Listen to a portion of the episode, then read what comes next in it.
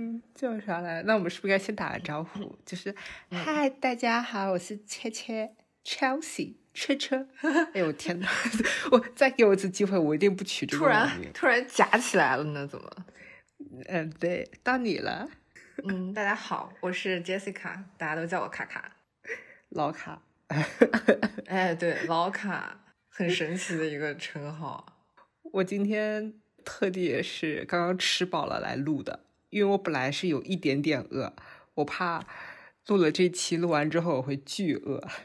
嗯，我刚刚本来说想倒杯水的，然后突然想起来，我中午叫外卖的时候顺便叫了一杯越南咖啡，还在冰箱里，我就把越南咖啡掏出来了。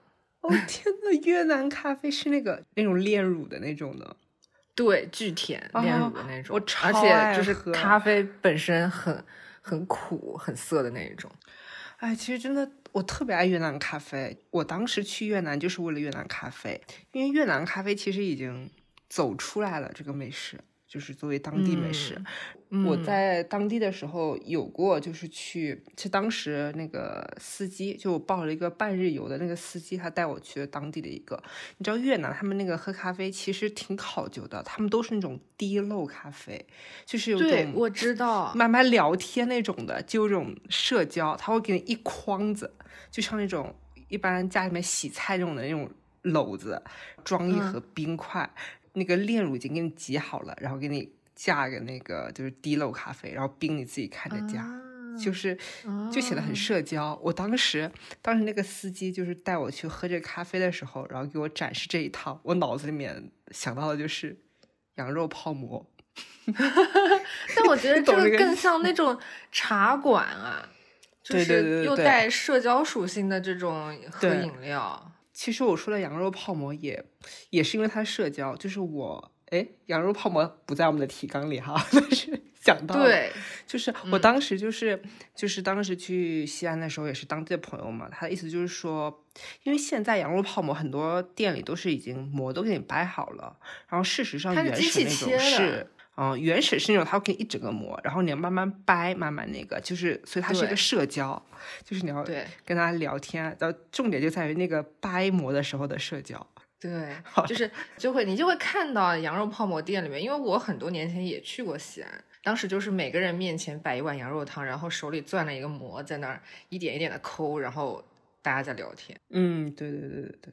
羊肉泡馍这个东西现在又又变成了一个，就是到底是自己掰呢，还是机器切呢这件事情。结果网络上的大多数西安人告诉我们，就是西安本地人其实已经无所谓这件事情了。对，就跟我们作为扬州人，每次你家问我扬州炒饭正宗是什么，我都会说我是扬州人，我炒了扬州炒饭不对，我炒的炒就是饭扬州炒就是正宗扬州炒饭。对，说扬州炒饭，但是我觉得你知道，就是尤其是之前在香港的时候嘛，就是扬州炒饭经常会被拿来和海南鸡饭类比。嗯，类比不是在于说他们都是饭，而是他们都觉得就是海南鸡饭不是海南的，它是新加坡菜嘛。然后扬州炒饭也不是扬州的，它是一道快餐，啊，就是 也不叫快餐，扬州炒个饭常见的。然后这个时候我也会，然后后来我还有去查一下，好像是说是一个扬州炒饭这道菜，它的发明确实一开始是粤菜系的，但有点类似于说他是一个出生于扬州的一个厨师，然后他在广东那边，然后作为思念家乡，当他以粤菜厨师的身份，对创作这道哦菜。但是因为这个也是说法之一，这种东西你懂，就是很多说法无法考证来源。嗯对，我觉得扬州炒饭我也不知道，就是其实我还是挺爱吃炒饭的，尤其你知道的，我们我自己觉得我在扬州吃，我们一般不会专门称它为扬州炒饭，一般就是那个去外面吃饭，吃完之后问你主食要吃面还是吃饭。饭的话就是炒饭，面的话就是阳春面嘛，其实都是等于对两个我们当地的菜系。对，在扬州吃，就是比如说你可能四五个人或者以上的人吃一大桌菜的时候，最后一定会问你，你主食是要吃面还是吃饭啊？反正就两个选择，扬州炒饭或者阳春面。但一般那个时候我比较喜欢吃那个阳春面，特别香。不，如果说当时大家都还吃得下的话，可能选阳春面会比较多。但是如果说大家都吃不下了，那就选羊肉炒饭，因为可以打包。对对对对对 对对对。然后炒饭这种东西，就是回去加热一下之后更好吃。是的，而且还不能在微波炉里热，就得到锅里再翻两下这种。对，会更干。对，更干、更焦香一点。哎呀，就是，其实我来法国差不多已经要四个月了，我到现在为止还没有想念过中餐呢。就是我甚至连米饭都没有怎么吃过。哦，不对，有吃过，但不是自己主动去吃的，就是别人。哦，那我好像不太行哎。我我过一段时间还是得想吃一次米饭的。就是我要回想起来，我我长时间在外的一个情况，就是我很多很多年前去欧洲玩的那一次。大概一个半月吧，我一个半月里面也吃了大概得有两三次中餐的。虽然不是说真的非非得一定想要吃，因为一个半月里去了挺多不同国家的，所以吃了挺多不同的菜。但是如果说我觉得我一个半月完全待在一个地方吃相同的类似的东西的话，我还是会想要吃一两次米饭这个东西的。我真的天天在这里，面包、黄油，然后芝士、香肠、火腿。我真的天天在吃这些东西，那你真的比我强。我我还是虽然我觉得我也已经适应性很强了，但我还是多少会想吃一点米饭的。但是这个米饭并不仅仅局限于中式做法，就是我吃呃西班牙海鲜饭也可以。啊，对我我是上个月的时候去西班牙嘛，然后我们就聊到说，西班牙菜系应该是整个欧洲。欧美这个菜系里面最偏近中餐的了，因为又有米饭，然后他们又会花式做猪肉。西班牙和意大利菜其实都跟中餐有挺多共同点，因为那个时候马可波罗嘛，哦，它是有一个就是这种中西贸易交流的一个。一个这么一个事儿，所以说西班牙和意大利，因为那个时候是航海大国，他们跟东方的交流很多，所以说很多的菜这块还有很多饮食方面。你看意大利也有饺子呀，虽然跟中国饺子是完全不一样的东西。意大利也做米饭啊，虽然他们做的是夹生米饭，但是就是是有一些共同点的，就是那个时候的文化交流带来的这么一个结果吧。对，就之前在在香港的时候，我们去吃那种意大利菜，然后不是各种各种各种意大利面什么的，还有披萨之类嘛。然后那个时候我们就开玩笑说，意大利应该是欧洲的陕西，就全是面食，各种面。对，但是意大利就是，哎，这个我们要说到提纲里面的话题了。终于就打了个草稿，结果完全没有按照草稿讲。对，就是意大利菜，其实。目前是目前很多统计下来看，是全世界人民最喜欢的菜系，就是意大利菜。是的，几乎每个国家都有，就是要么是正宗的意大利菜馆，要么就是改良版的意大利菜。比如说大家都知道的日式意大利菜萨莉亚。哦，我刚刚想的是那个菠萝披萨。啊哦，菠萝披萨对，但菠萝披萨好像是夏威夷澳洲人还是加还是呃。它好像是澳大利亚还是加拿大人发明的，我记不太哦，加拿大人发明的。因为我前两天刚看了一个知识点，就是加拿大人魔改了很多地方的菜，比如说像寿司里面不是有个东西叫加州卷吗？啊，它就是因为当时对，因为当时就是加拿大人对北美的人，他们吃可能吃不太习惯鱼生这个东西，所以它里面加的是煮煮熟了的蟹腿肉啊，还有一些什么其他的东西。然后呢，又不是很习惯把海苔包在外面，所以它是反卷在里面的。加州卷它那个海苔是反卷在里面的，对对对，然后外面沾那个鱼籽，对，沾一点点那个蟹籽，对，这是他们魔改的其中一个食物，另一个食物就是菠萝披萨。竟然，但是那个意大利菜确实，你知道法国人是对他们的法餐非常的骄傲，非常的自豪的嘛？对啊，然后。但是我不管在法国这待着，还是之前上课的时候，然后就经常，因为班上就是有各个国家的的同学嘛，然后每次讲到那个意大利菜，就是连那个法国的老师都是那种都要赞不绝口，然后说嗯 k i n and bad，就谁不喜欢意大利菜？就是，嗯，对呀，谁不喜欢意大利菜呢？我认识的人里面没有不喜欢意大利菜的，大家都很喜欢。我前段时间才去吃了披萨。然后还啧啧称赞，就是那个窑炉烤出来的披萨，以及就是意大利的 chef 会往披萨上放非常非常多的料。对，然后我也是觉得，就是吃到比较正宗的披萨的时候，就会感受到真的是那个那个饼皮很重要，就是已经我已经不太喜欢吃那种上面加很多料的那种料，知道吧？就是本不属于它的料。韩国人喜欢做的那种披萨，什么加红薯边，是放什么什么牛仔骨那种的，我已经不太喜欢吃这种了。现在就真的很爱吃那种原始的，就意大利三色国旗料，就是罗勒芝士，然后番茄，然后重点是那饼底只要烘的够好吃，那就真的非常非常香。对，就是我真的是只能吃那种很传统的窑炉披萨，我才可以把那个饼边吃掉。像那种厚的什么卷卷红薯芝士的，我不行，那个饼边我都不吃的。对对对对对，而且就是就是因为我刚认识你的时候，我记得我们俩才可能吃了一次饭还是干什么的，然后你可能过半个月还有一个月不到你就去欧洲玩了，然后等你回来之后，然后没有见面，然后就好的聊一下，然后当时你有说过就是你好像是在意大利还有英国待的比较久，意大利菜我们当时就聊了很多，然后就是就是要说回提拉米苏，真的就提拉米苏以前在我心中就是一个普通的。甜品就是那次你跟我讲完之后，你说你在意大利每天都吃提拉米苏，然后每一家店都不一样。当时有给我看照片，然后很多是那种就是不成形的，就是那种放在碗里面的那种的。从此就是真的意大利美食啊，不对，就是提拉米苏这个东西就在我心中那个地位蹭蹭蹭的上去。然后我就想想的就是说，就是说我以后一定要去吃这个。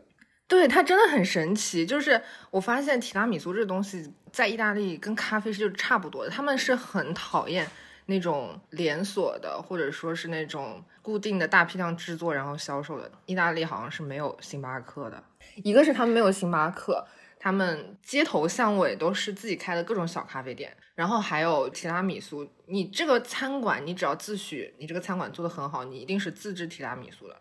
他们每家店的提拉米苏配方都不一样，包括你这个手指饼干，有的都是自己烘的，然后它得蘸自己的那种咖啡液，然后上面的马斯卡彭芝士也是每家店自己的配方做的，然后上面撒很多可可粉之后，有还有另外加料吗？比如说有加坚果的，然后有加葡萄干的，反正都不一样，然后每一个都很好吃，所以就。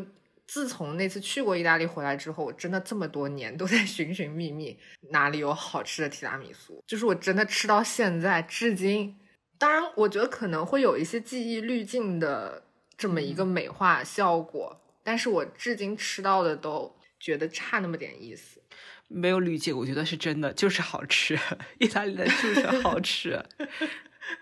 是的，尤其是我，我到现在印象都很深。你应该也记得那张照片，就是在那个碗里，你刚刚说的嘛。对。然后它上面的那个，那个它上面的那个芝士就做的特别黄，就一看就是放了很多蛋黄在里面，你知道吧？对对对对对，其实他们就不会放那种奶油，真的就是靠马斯卡彭芝士，然后蛋黄，然后还有他们那种酒。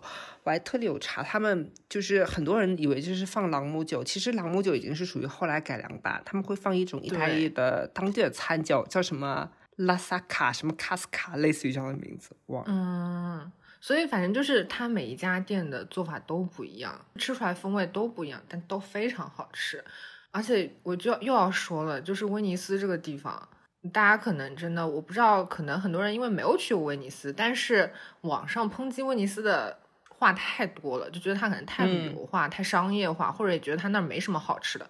但威尼斯真的非常值得去，我觉得很好玩，而且吃的东西其实真的也很好吃。但是不要吃它的海鲜，就是不要吃生海鲜，因为威尼斯它确实有一股臭河沟的味道。但是别别的东西都很好吃。还有一个意大利我很想吃的就是，我会为了它专门去，就是佛罗伦萨那个剔骨牛排。所有人都跟我说那个是他们吃过最好吃的牛排，然后我要这一点 我吃了，我觉得就这样，我觉得就这样。我是因为，但也有可能是我吃的那家店一般。嗯，我是就在那个世母百花大教堂附近的一家店，但其实当时我在 Yelp 上搜了那家店，其实还挺有名的。问题是我我们进去吃的时候，店里也没有几桌人，当时我们也有点打怵。然后吃下来感觉好像，嗯，好像也就这样。但是因为我发现，就是吃牛排这件事情，亚洲人和欧洲人的口味就是不一样。嗯，他们那个剔骨牛排真的啊，对，而且我看很多白人拍的美食节目里面，他们那个牛排的肉质感跟我们觉得所谓的高档牛排的感觉是不一样的。我觉得可能还有一个口味差异在，但我觉得真的吃下也就一般。对对对，这个这个一般，尤其是美国人推荐的，那一般都是不好吃的，那是真的。是我踩雷踩过好多次，你知道吗？甚至最搞笑的是，就是在巴黎的时候遇到一个。美国，然后来玩的一个游客，他就是在欧洲玩了很久嘛，然后他就专门建了一个相册，就是他在欧洲吃到了各种好吃的，说哇好好吃啊，说这里的什么各种菜系都好好吃，他给我看图片，还给我推荐，我天呐，一家都不好吃，真的是不会吃，一家都不好吃。然后他，你知道他甚至给我的推荐第一名是说哇那家的那个热巧克力超好喝，说谁谁谁会去喝热巧克力？就你在欧洲玩了这么。大半个月，你说最他给我推荐第一名是一家热巧克力，这可能也是，我觉得这可能也是一种嗯叫什么呢？种族种族印象吧。我对美国白人的种族印象就是超爱吃甜的东西。对，而且他们的甜，就我觉得不仅是美国人，就是欧洲人，他们甜，他们以我为代表的一大部分亚洲人，我们我比较喜欢酸甜和咸甜，我觉得比较有层次。然后他们这就是要齁甜。他们甜就是要纯甜，他们不喜欢咸甜或者酸甜这种东西，齁甜齁甜，而且那种他们甜就是不太有内容的甜，用威廉的话说就是甜的空气。这个就是我觉得像是欧洲美还有北美，然后甚至包括中亚这块，就是到了土耳其这边了嘛，他们的甜真的都是非常非常齁甜。你还记得我们在土耳其吃的那个？吃的他们那个国民甜品吗，就是整个泡在糖水里面。对，对，包括那个土耳其软糖也是，就是都不用吃，你一眼看过去已经被那个糖给粘住了的感觉。是的，是的。但是土耳其有一个，就是呃，你还记得那个土耳其酸奶吗？就很酸的那个酸奶，我特别爱喝。哎呀，对，那个是很好喝。我在那个波尔多的家附近有一个 Kebab 店，然后他们家有那个酸奶。他们家 K 爸爸也很好吃，然后会因为那个去吃，然后我一看到那个酸奶，我就想说这家是正宗的，这家是正宗的，确实很好吃。对，就是正宗的土耳其餐厅一定要有那个酸奶，就是这个属于一些小的窍门，就是可能你要真的去过，或者一些别的消息才会才知道这种小小小的存在，不像是他的那种什么特别出名的，就是第一头牌的菜系或者第一头牌的特产。是的，就比如说你去一个意大利餐厅，它的提拉米苏怎么的也得是自制的，然后土耳其餐厅怎么的也得有咸酸奶这个东西。嗯，所以土耳其其实土耳其也挺美食输出的，因为我刚脑子里随便想了一下，就是哪怕你没有去过土耳其的话，也会知道什么土耳其冰淇淋，最大骗局，对，一种把戏，一种把戏。还有就是那个土耳其烤肉嘛，撒盐哥嘛。啊，对，你知道那个啥？我们不是在他的餐厅吃过饭吗？你记得吗？对对对对对，他那时候就已经很出名了，他感觉没有那么那么出名，反正就对，还蛮会营销的一个土耳其主厨。是的，而且他现在其实一直火到现在，他在全世界各地开的分店，好像生意都还挺不错的，而且在 ins 上也挺经常会看到他和很多明星互动啊之类的，还有他的一些自己。拍的营销视频，就反正他家这个店吃下来，我们感觉就是嗯，东西还可以，但是那个价格就不必了。而且他应该是少有的靠 pose 火的厨师吧？对，我发现全世界各地的厨子火的方式真的千奇百怪。厨子真的是怎么说呢？其实就是一个挺厉害的职业的，当然确实了。但是厨子真的很受欢迎，各个方位的很受欢迎啊。这两天。日本的爆炸性新闻，你看了吗？呃，对我，我刚刚想的也是那个，就是 梁子姐姐。哎呀，这又扯远了，这又扯远了。扯回来，扯回来。其实我们本来最开始就是想聊一下，说就是去外面旅游、美食打卡这个事情，尤其是去国外，因为很多人就是到了国外之后，依旧是要吃中餐，或者就是。吃一顿两顿，呃，所谓的当地的出名的菜菜啊，或者出名的餐厅，然后就不行，就是要找中餐吃了。嗯，嗯，这个其实也跟大家各自的就口味习惯有关系，还有就是你的口味开放程度，就有很多人确实就是接受不了自己习惯性的口味之外的东西。而且尤其是我觉得像是调味和香料的使用这块，很多人其实是不太那么容易接受的。因为包括你和我，还有我们可能周边的朋友，大家对于吃的东西的接受度还是挺高的。所以就像我们，比如说一起出去玩的话，大家还是挺愿意尝试一下当地的菜，或者说就是非中餐类的东西，我们都还挺愿意尝试的。但是好像我们长一辈的就不太行。嗯，对。而且我们就是有种追求新鲜感嘛，其实很多时候就是，反正反正你回家这个中餐就是继续吃啊，然后难得来外面的话，还是吃外面的菜。而且因为确实中餐这个体系是，就确实和别的都不一样。嗯，如果习惯了中餐的话，会一下子不会那么快的能接受别的一些的调味和一些这个东西。但是土耳其菜我真的觉得还好的一点就是，你可能看上去觉得它好像。五颜六色的，用了很多香料，感觉口味很重，但它其实吃起来反而很清淡。它虽然确实也用了很多香料，但是它和比如说印度菜，它还是不一样的。印度菜的确实就是香料味太大了，土耳其菜吃起来真的吃起来就还好。而且它甚至很多菜是不会在烹饪的时候就放盐的，最后桌上放一罐盐给你自己去放。包括你看像撒盐哥的餐厅也是，那个烤肉都是我们自己按自己的口味往里放盐。我觉得当时让我最诧异的一点就是，我们吃那个陶罐牛肉倒出来，嗯一吃，对，没有味道，对，就是得自己往里放盐，就看起来好像好像口味很重的样子，吃起来居然，嗯，你盐都没放，可能就是有一些老外看中餐也是这么看的吧，因为其实中餐的口味在一些在一些外国人看来也是属于好像很浓油赤酱，然后很重调味，然后很辣。其实，嗯，还好哎，我觉得我们调味很恰到好处。我觉得这还是跟传到国外的中餐的体系有关系，而且尤其是包括你看火锅这个东西本身，经营成本也比较低，食材成本也比较低，就是这种辣的东西，一个是我觉得在经营上可能简单一点。那还有就是外国的，当然就是除了粤菜系之外啊。然后其他的改良的美式中餐，你看基本要么就是油炸的，要么就是嗯，怎么讲，就是放很多油炒的那种，就炒饭啊、炒面啊之类的东西。嗯，然后就是可能是对裹了很多酱料的什么什么古老肉啊这种东西，就其实也是改良到符合了他们的一种饮食习惯，反过来导致做对，然后反过来就导致他们觉得中餐好像就是这个样子的，其实不是。中餐那花样可多了去了，所以不过我觉得，大家想说，我刚刚想说，其实我妈还挺挺挺能接受的。好了，当然我妈这段剪掉啊，我妈这段剪掉。哎，不用剪，你可以说，因为我也可以说我妈。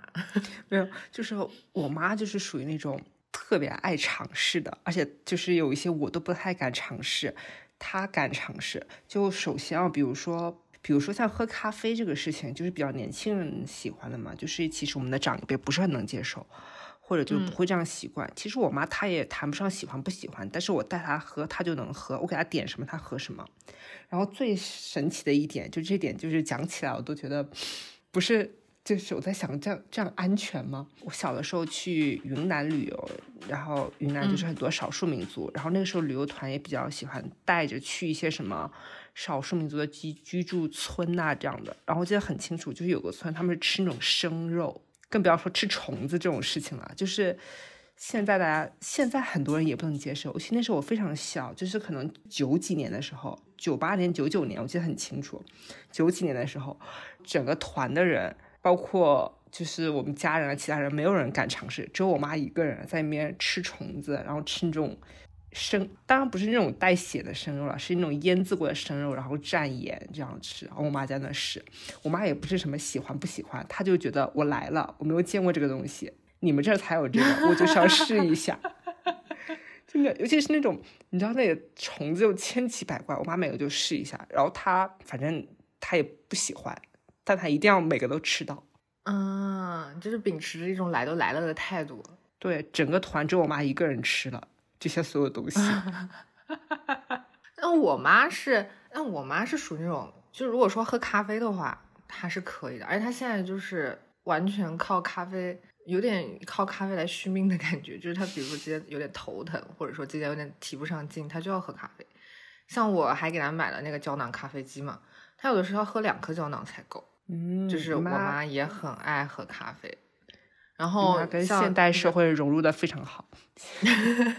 对，所以我记得幺八还给他买了胶囊，买了好多胶囊。但是呢，就是在尝试新食物这块，他不太行。他还是挺有自己的口味的坚持的。像我妈就是真的是纯属于那种去了外地或者去了国外，就可能一定要坚持吃口味清淡的中餐的人。她吃不了辣，所以像很多咖喱类的放香料。啊，什么？我说我也不太能吃辣，但是微微辣可以吗？他微辣都不行。我是我觉得这个就是跟家里面从小这样，因为我们家做饭也是吃不到辣这个东西，所以我对辣的接受程度其实非常非常的低。真的是我可以吃微微辣，但是那微微辣对我来讲其实还蛮辣的。嗯，我其实也是，我外公外婆家是不吃辣的，但是我爷爷奶奶家就是会吃一点辣。然后我自己呢，嗯，相对来说还挺喜欢吃辣的。我觉得中等辣度的我都还可以接受。我觉得可能我的口味还有一点怎么讲呢？南北方结合吧。Diversity，diversity。但是，但是喝咖啡确实也是我的一个习惯。就是我即使去到外面旅游，就是我说会尝试外面的所有的东西啊，体验啊，美食啊。但是喝咖啡这个事情，我真的是会保留。而且我觉得咖啡现在已经是全球通行的文化了，很多地方都是会有好喝的咖啡店，以及就是其实咖啡真的要细分的话，也比如说像那个意大利，就是一口浓缩，一口 espresso 或者那个 cappuccino 嘛。然后澳洲、新西兰就是 flat white。但但这些东西其实已经全球通行了。你在意大利的咖，呃，当然我不太清楚了。反正至少在我去过一些地方的咖啡店里面，就是各种的都会有的。从意大利咖啡厅没有美式 啊？对对对对对对，我发现这个不多。就是欧洲一部分国家，就南欧这些国家被意大利带的都是，就是你如果只是说我要咖啡的话，它就是默认就是一口那个浓缩 espresso。对，嗯。但我其实还，我还是比较 喜欢喝带奶的咖啡。你要 latte，他给你牛奶。嗯，更不要说现在还有什么转燕麦奶这种比较高级的东西啊，这都是嗯北美搞出来的东西。嗯，发现了超级食物什么这种牛奶骗局。对，但是喝到好喝的咖啡，怎么讲呢？我当时当时我写过，就是我在巴塞隆那。就是有家咖啡店，就巴塞隆那，像西班牙菜，其实好像跟咖啡没有什么关系。但是我们在当地有喝到一家好喝的 flat white，我真的天天去喝，每一天都去喝，就是成了另外一种形式的打卡。它好喝的点在哪儿呢？你觉得？就是那个奶和那个咖啡的那个味道融合的刚刚好，不会你觉得你在喝一个咖啡味的奶。或者奶味的咖啡，然后那个它也不会过分的涩或者怎么样。然后我当时要了燕麦奶，然后燕麦奶因为它是植物奶嘛，所以它可能那个咖啡豆是带一些那种花香的调味的，所以那个植物就是燕麦的奶的味道，反而把那个花香调更有花香果香的调更调起来，所以就很好喝。嗯，就整个感觉很清新，对吧？对，而且 Fly White 其实还有个小小知识点啊，就是大家就觉得 Fly White 是澳洲的，其实是新西兰的，但是 因为新西兰不善营销，然后大家都以为 Fly White 是澳洲的特产，或者其实，在很多人心中，这两个地方就是差不多了。嗯，这个我觉得看每个人认为澳洲它是包含了澳大利亚和新西兰，还是仅仅只带澳大利亚。我个人是觉得澳洲是包含这两个地方的。嗯，但是就是如果真的到当地去玩的话，就新西兰人会跟我强调说，Fly One 是我们的，是澳洲澳洲人抢走了我们的发明成果。哎，但是真的，我觉得对于食物改造这一点来讲，我觉得我虽然没有去过澳大利亚，但是我听所有的去过澳大利亚的朋友，以及在澳大利亚长期生活过的朋友，都说澳大利亚的各国饮食都做的非常好吃。就不管是改良还是说它的正宗程度来讲，它都做的非常好。那我其实只去过新西兰，但是但是我在新西兰吃过的日料是我觉得非常非常好吃，而且又实惠的东西。我觉得哦，我作证，蛮神奇的。我觉得澳洲的那个饮食是真的非常非常好吃，尤其是我第一次去澳洲的时候，我当时有发微博有问大家就是有什么推荐吗？然后大家都推荐什么日本菜、韩国菜、越南菜，还有推荐粤菜的。我想说我去澳大利亚，我吃这些东西干嘛？然后等我到那里之后，发现哇，超好吃，超级超级好吃，因为是当因为澳洲本来就是移民国家嘛，所以就是它的。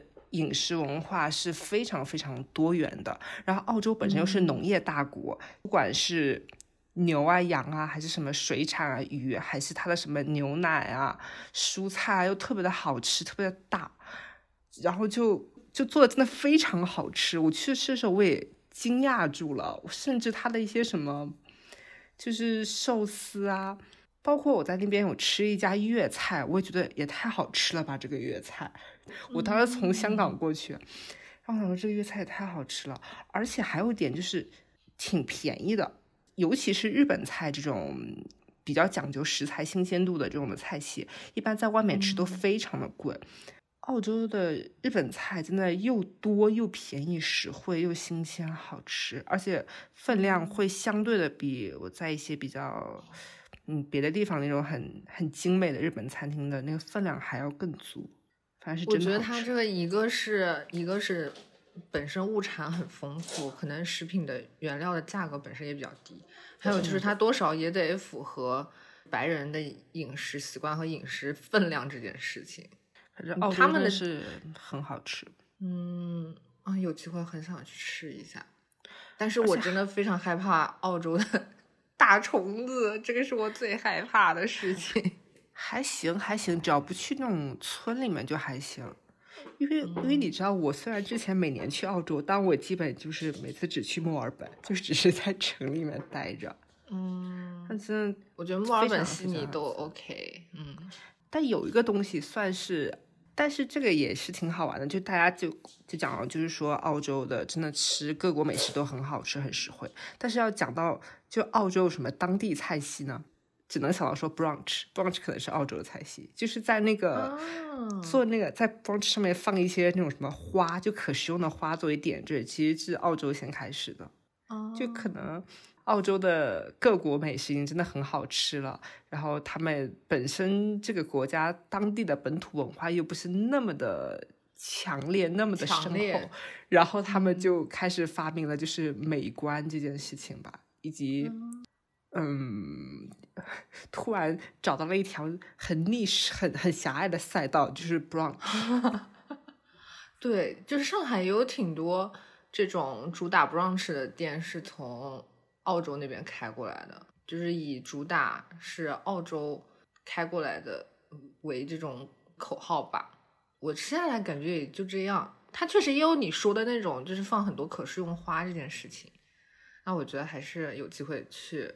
澳大利亚吃一吃吧，而且我朋友都非常的跟我推荐澳大利亚的 brunch，以及他们的汉堡，说澳大利亚的汉堡是最适合中国人口味的汉堡。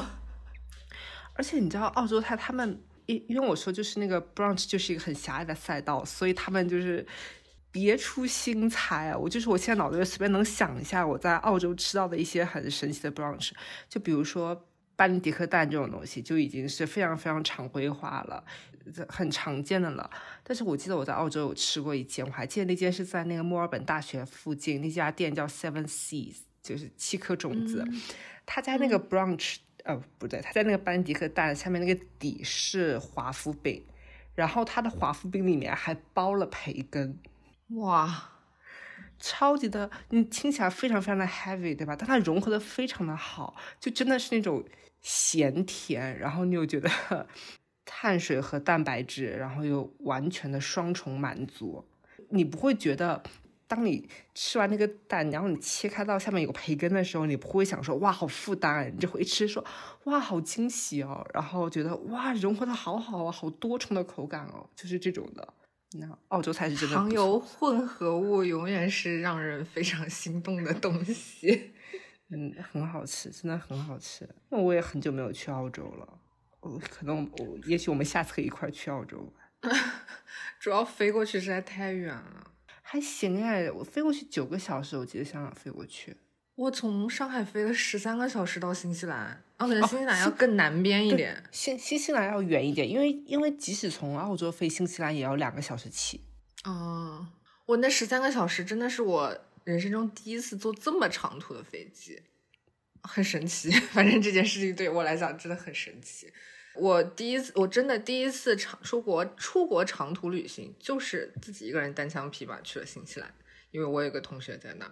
我自己现在回想起来这件事情，很多细节我都还记得，因为实在是对于我来讲太神奇、太震撼了。哎，可是我后来去新西兰，我还发现很神奇，大家总觉得好像新西兰更加的那个农业啊，物产丰富。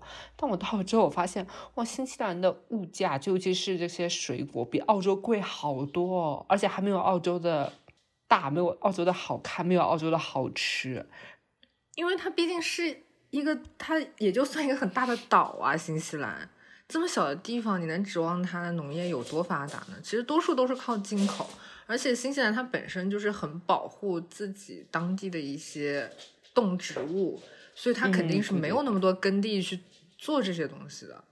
可能新西兰出名的只是羊吧？对，羊还有还有魔界拍摄地。哦，对，我突然想起来，你知道吗？澳洲可能是我目前我知道的，就是全世界唯一一个会吃自己国宝的国家，就是吃袋鼠是吗？对，吃袋鼠肉。不过，但但是这也很明显，就说明袋鼠肉不好吃。那他们会把它做成特产卖，就是会，就有点类似于像什么牛肉干啊那种的，他们把它做成那种小零食，然后卖，是真的不是很好吃。我听说过的吃袋鼠肉的，只是有很多人买来给猫或者狗做生骨肉吃。我没有听说过人吃袋鼠肉这件事情，好像有哎有哎，就是那个，就是反正澳洲超市里面就会卖，就是还嗯蛮常见的一个小零食。但是但是我在新西兰有看过卖那种袋鼠蛋蛋皮做的钱包，是吗？我怎么对我怎么感觉没有看到？我要是看到的话，我应该会买的。应该是袋鼠，我记得应该是袋鼠。就是我当时也觉得这件事情很神奇。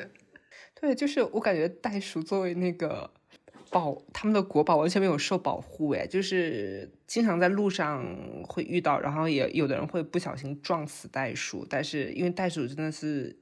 跳跃的冠军，然后又很强壮，所以如果撞到袋鼠的话，那个车其实也经常会坏。嗯，因为主要还是太多了嘛。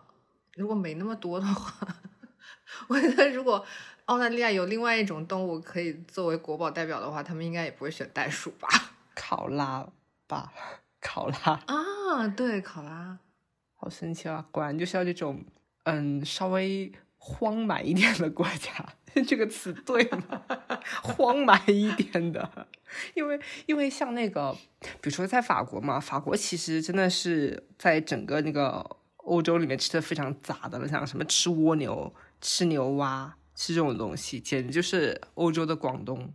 嗯，而且他们也很自嘲这件事情。那他们会吃鸡脚啊、猪蹄啊，还有。动物内脏这些东西应该都吃的吧？然后鸡脚好像吃的地方很少，鸡脚跟猪蹄好像还真的不太多。我是觉得他们的，因为其实法餐它的烹饪方式相对是比较单一以及传统的，比如说鸭就是油封鸭，然后鸡就那样做，就是哦，就是特定食材它有非常传统的特定烹饪方式是吗？对对，当然也会有新的，但是新的话，那个就属于新式菜了，就是很传统的，就是嗯那一些，嗯，然后像像蜗牛，就是焗蜗牛，我人生第一次吃到焗蜗牛，对对对，就是在必胜客然后吃蜗牛，什么？对，萨利亚也有啊，确实小时候那个就是必胜客，确实是一些西餐启蒙。然后其实披萨的，当然我的启蒙也是也是必胜客啦，人家毕竟叫 Pizza Hut。我印象最深的一点就是我们小的时候，就扬州第一家必胜客就是开在金鹰那边嘛，你还记得？对对对对，精英旁边，金鹰楼下那个。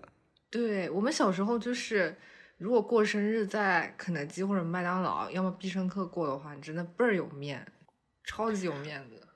何止啊！我觉得这个不仅是有面，就是就是童年童年梦想啊！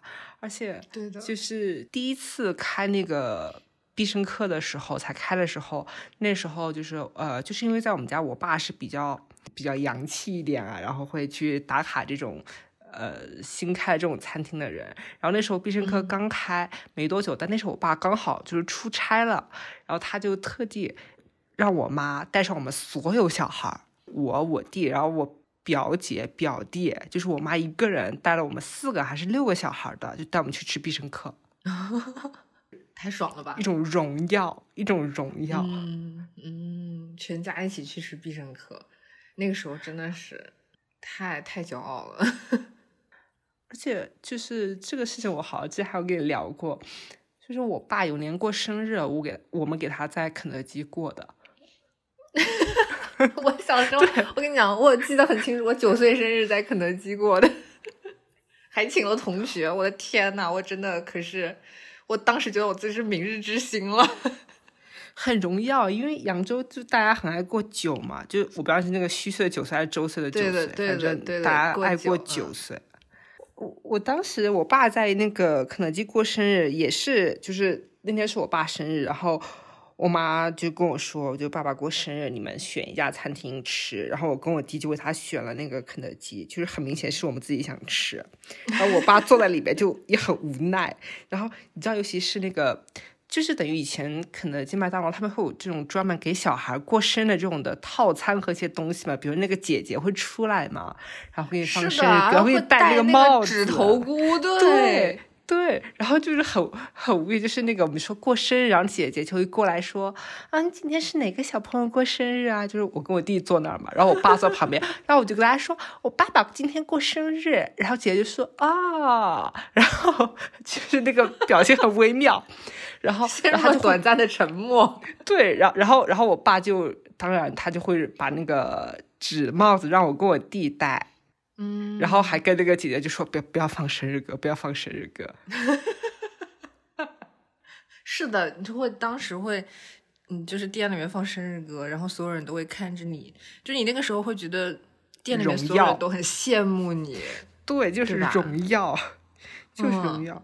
尤其我记得，就是以前小时候肯德基，就是它的那个卡通人物挺多的。就现在讲起来，就是那个那个上校老爷爷嘛。但是我记得早期有，就是还有别的什么琪琪啊，还有什么就那个鸡，就是那个鸡，对，就是那只白羽鸡。对，为什么现在琪琪都不见了？不知道哎，可能是品牌战略化优化掉了吧？可能太残忍了吧？你要去吃肯德基，然后吉祥物是一只鸡。但是我我后来也发现，肯德基真的就是在。在中国做，在国内做的比较好吃，好像很多地方的肯德基都远不如麦当劳。是的，而且肯德基我感觉，它好像是就是在中国走出了一条奇怪的道路。就我反正印象中，你要我觉得肯德基、麦当劳，就是我要选肯德基、麦当劳，我自己是卖门人啊。但是肯德基，我我一定还是会吃吮指原味鸡。对，然后最近就是。最近就是发现了一个东西，叫做煮饭。哦，这个东西我有看你发那个是那个，嗯，看的就是又简单又好吃。煮饭这个东西，我大概查了一下，它是来源于豆瓣某一个，好像是专门讨论这些连锁快餐店哪些东西好吃的这么一个小组，然后最终讨论出来就是这个吃法是最好吃的，所以就这种饭被称呼为誉为。组饭就是小组的组，它就是呃肯德基的那个，好像是鸡腿饭加土豆泥，然后最好还要再带一包它那个辣椒粉。就如果你吃辣的话，它做法就是把那个鸡腿拆下来放在饭里，然后把土豆泥整个倒进饭里，整个全部搅在一起，然后再撒点辣椒面，辣椒面是灵魂，然后就这么吃。你知道土豆泥拌饭这个东西本身就已经很好吃了，你还有那么大个大鸡腿，然后再撒点辣椒面，这东西其实我感觉它是另一种意义上的东北大饭包，你知道吗？就只是没有菜叶子包它而已。这东西能不好吃吗？我当时也是看到你发到，想说，嗯，这个是这是什么东西？然后就是就是很朴实，然后觉得肯定很好吃。对，因为东北大饭包好像也就是米饭里面加土豆泥，然后还有很多其他各种菜啊、肉啊什么东西的。你说这东西能不好吃吗？救命啊！哎，所以拌饭才好吃，就是 对，就是饭里有很多其他的东西才会好吃，但也会因此热量飙升，而且会大量的吃下去很多。你知道，就是关于拌饭，我刚刚会突然想到，就是我才认识没有多久的时候，我就发现你拌饭，你拌东西比别人拌的要好吃。拌的比较均匀嘛，对，然后就会就会那个菜呀、肉啊、饭啊以及酱料的搭配，你就是会比别人拌的更好。然后你知道那个时候就是拌饭这个东西，在我心中有两个神，一个就是 就是你，一个就是你拌的，第二个就是那个以前看那个韩剧，看那个金三顺，然后他在里面吃那个拌饭，就拿了一个那种不锈钢盆子，然后在里面吃那个拌饭。我我居然可以媲美金三顺了，是吗？因为是这样的，金三金三顺那个是画面感，以及放在那故事情节里面。因为在里面那个三顺不是就是一直要减肥嘛，就尝试各种方法减肥，然后每次都失败。然后但是他每次吃到好吃的东西，然后他在里面又是甜品时，你就会觉得很治愈那个食物。然后那个是画面上的意象化的，然后你是实实在在的，就是我有吃过的，就是。真的好吃是吗？你是那个画面和这个实质的那个连接者，是真的。嗯，对，我不能讲太多这个影视剧里的美食，讲的话我应该能讲好久好久好久。我觉得我们今天其实扯了很多其他的东西，我现在已经在有一点担忧，我到一会儿该怎么剪这一今天这一期，因为我觉得我们今天这期讲的比第零期还要飞。我觉得就是把那个空白的嗯嗯啊的剪掉之后，别的就就这么放吧。然后跟他们说，我们上次信誓旦旦说二三十分钟，然后现在已经一个小时了。这剪完我估计差不多四十分钟是有的。嗯，我觉得估计不止。等剪出来看吧。因因为我也没有也可以保留是吗？对，因为我也没有想到最最后会聊到什么袋鼠肉。那这期这期我们还是算它第一期，还是这零点五期呢？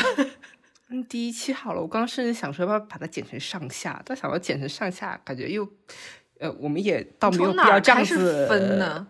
对，我而且我们也不必要这样子称级数啦。我觉得我们还是能够聊下去的。你就随便一个，就是光是聊吃的话题就能聊好久好久，更不要说别的。嗯嗯，更不要说就其实我们本来一开始准备的还有好多好多没有讲。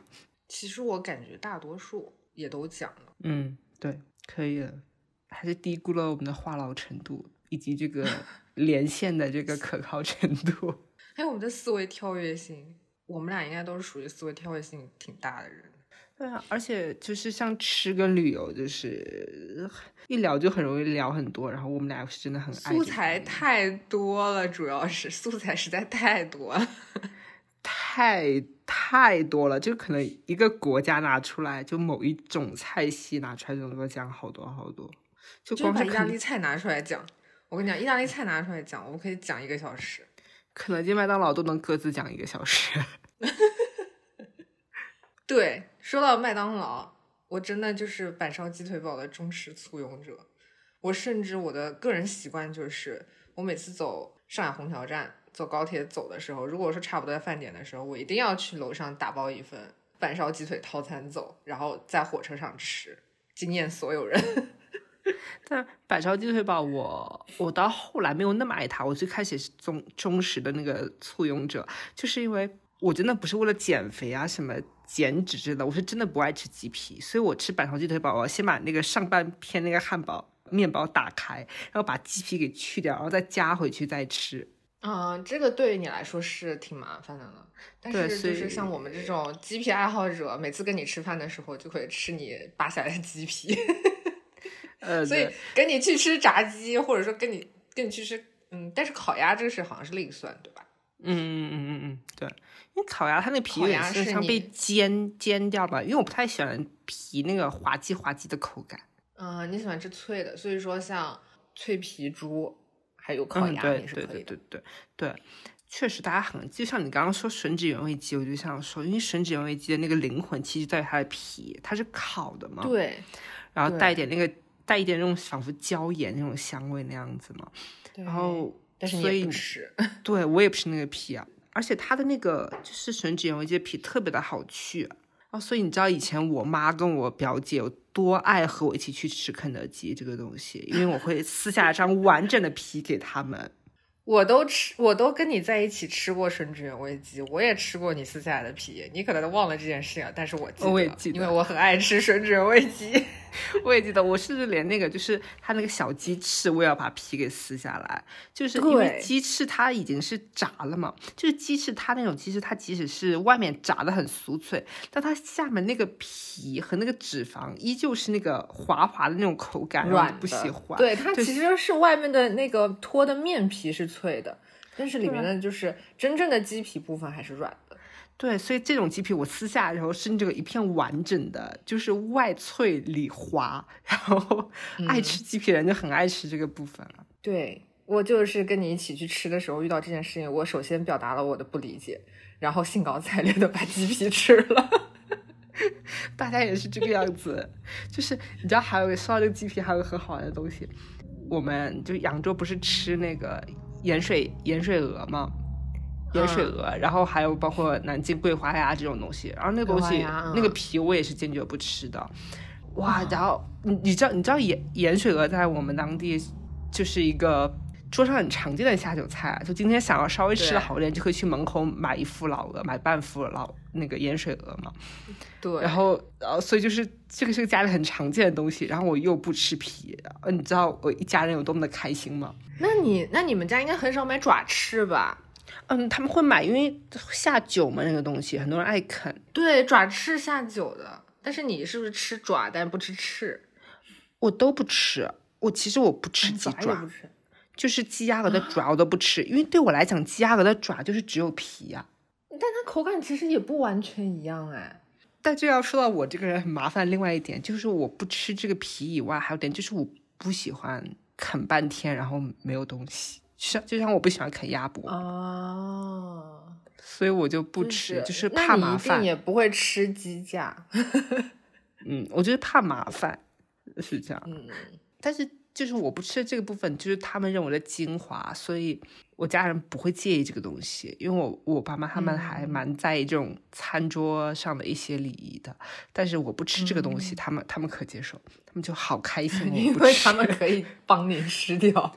对，怎么会有人不吃精华的部分啊？而且这样他们可以吃，就可能有的人他不想吃那么多的那个鸡肉，他就想吃那个鸡皮，但是为了要吃鸡皮得吃那个鸡肉，哎，怎么会有人刚刚好就是分工合作的这么好呢？嗯，就很多地方，包括广州，然后更何况我们那边就是很爱吃鸡鸭鹅。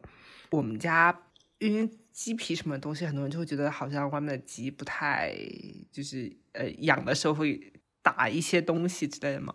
然后对，会觉得是那种打的药附集在就是对皮和皮下淋巴里面嘛，对那种什么关节处啊，就是那种关节末端嘛，像鸡翼尖这种啊，鸡翅尖，对对，然后我我我妈就很好笑，就是我妈很怕这个东西，然后我们家又很爱，就是要么炖鸡汤，要么就是那个红烧了，就毛豆米红那个烧鸡。然后嗯我妈一般这种都会去人家村里面，然后要两只鸡、三只鸡，然后回家大概养几天，然后我妈自己、自己喂几天鸡，自己在家杀鸡。这是其实，在城市里好像不太允许。是 我妈，我妈超厉害，我妈还我妈就一把菜刀，还有一整瓶那个开水，就就可以嗯活剥一只鸡。嗯，这个事情我们现在反正肯定都做不来了。对我妈可厉害了，而且我妈就是还能弄出一碗鸡血来，就真的是鸡血。对我，我也有这个印象。我小时候在我外公家，我外公是也是会杀鸡的，因为他们自己很早的时候，就是小院子里面也有鸡笼子，会养鸡，然后还会就是有自己养的鸡会下鸡蛋，然后有的时候杀鸡就是也会有鸡血，一碗鸡血就会看到遍地的鸡毛。哎呀，这个事情说着好像有一点残忍。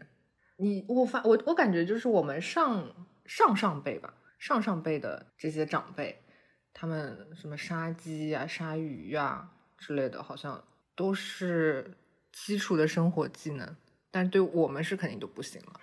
对，就是你知道，我妈就到现在过年还会腌那种咸货，就灌香肠、灌猪肉肠，然后什么腌口条，就腌猪舌，然后腌什么咸鱼这东西。我妈到现在还就是手工在做这些事情。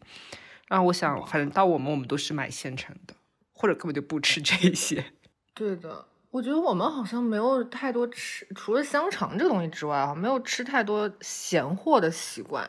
但毕竟扬州其实特产也有风鹅嘛，风鹅其实也就是也是一种咸货嘛。但我感觉好像我们好像小的时候吃这些也吃的不多了。但我很爱吃猪舌，哎，就我们那边叫腌口条嘛，我会很爱吃。对啊，口条是好吃，但口条我们也买现成的耶，就是那种糟的口条。但我看其实是因为早期的时候，就是我们那边还是相对来讲比较潮湿。所以就是会用腌，就腌这种咸货来让食物保存的比较久。但是因为现在有冰箱，一个是潮湿，还有就是一个是潮湿，还有就是气温比较高一点。对，所以腌制腌制产品还是挺多的。对啊，等于我在这里吃什么芝士啊、香肠、火腿也都是 腌制的呀。就但是现在大家会很在意什么亚硝酸盐之类这种东西。嗯，对。哦前两天我还就是我家里人给我打电话，说到日本把那个核废水排出来了嘛，说哎呀以后海鲜不能吃了什么的。我我反正现在对于这些事情的态度就是，哎呀我也没个几十年能活了，偶尔吃点这些东西也无所谓吧。而且你平时真的你不知道，你真的除了你所有的食材从源头开始，你都知道它是怎么种出来的，然后回家自己做。你就是在外面吃饭，你根本不知道你吃的这些东西里面到底有什么。我真的觉得太在意这些，好像也是给自己心理压力有点太大。对啊，而且就是人也不能总吃的太健康，需要让身体锻炼一下。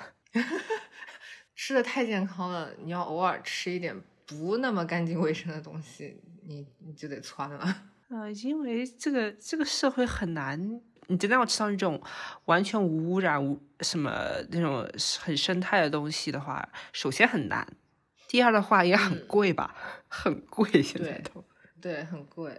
什么东西就是如什么有机的，说实话，organic 这个事情实在是我觉得，哎呀，骗局。讲，嗯，我觉得就是个价格骗局吧。当然，就是从它整个的怎么讲种植生长。或者说培育过程来讲，它确实成本比较高。嗯，但是，哎呀，我还是觉得不干不净吃了没病。嗯，我也觉得。我刚刚像，我今天在给你打电话之前，我也还在吃腌的咸咸的芝士和香肠，但因为这个东西就很有能量，而且会越吃越有味，我没有办法控制。我今天吃的是 four 哎，就所以，我这个套餐里面附带一杯越南咖啡。啊，好久没有吃越南河粉了。我刚才说到越南河粉，我真的能讲一整集。就是越南河粉也太好吃了吧！就是因为我在此之前我是不吃河粉这个东西的，就是基本上不会主动去吃。然后到了越南之后，发现我的天呐，这这这也太好吃了吧！而且很便宜，而且就是就等于他们是真的是越南，就是很国民的食物，他们早餐、午餐、晚餐都可以吃。嗯。我我其实哪怕没有去过越南，我仅仅在泰国吃的那些粉，我就已经觉得已经很便宜，而且嗯料也很丰富了。东南亚真的是一个就是饮食消费水平非常低，但是容易吃的很满足的地方。对我刚才想说，我们要不要从那个鸡开始，从肯德基、麦当劳、肯德基过生日开始，要把它剪成上下？现在已经。我这里已经一小时十五分钟了，是的，马上十六分钟了。没事，我先剪吧，剪出来看看多久。对啊，或者要不就再讲一些肯德基、麦当劳，就可以直接把它给剪成下一期，从肯德基、麦当劳的鸡，就是算了，就算了吧，算了吧，算了，算了，算了，算了，算了，算了，算了，算了，不要这样，不要这样，或者第一期就超时，然后之后再说。就是我们就是慢慢摸索嘛。嗯，对，就这一期可能确实有点太放飞了，我们还是尽量的保证我们的内容不要超出提纲太多。如果想到什么新的话题了，留着下次再讲。还是一句话，就是下次再。遇到这种情况的话，你记得袋鼠肉那里就把我给拉回来哈。好的，我觉得就从袋鼠肉开始岔出去的，太好笑了。我不一定，哎，我不一定能把你拉回来，因为当你说完袋鼠肉之之后，我竟然还说了袋鼠蛋蛋钱包这件事情，我也不知道为什么。那就那就这样吧，那就讲就是我们的特点就是这样吧，就是哎，你以为你听了一期一个主题，哎，其实里面真的好多东西哦，好多莫名其妙的东西，对啊，没有营养，但是真的很多。我觉得可能这件，我觉得可能这一期播客对于我们来讲，就是我们俩这个聊天的倾诉欲望得到了非常完美的释放，但是听众听起来可能会有一点不知道我们到底在讲一些什么东西。是的。没事，没事，没事。那个毕竟太久不打电话了嘛，太久不聊这些什么旅游啊、什么吃的了嘛，之后就就应该会稍微的 好一点，稍微的情绪平稳一点，收一收，收一收，收一收，收收。来，我们就要收。最后你就放那个百鸟朝凤，然后结束。哎，拜拜。呃，没有百鸟朝凤也行。好的，就这样喽，下期再见喽。今天，今天收收收，拜拜。收收收，下期见，拜拜。拜拜拜拜。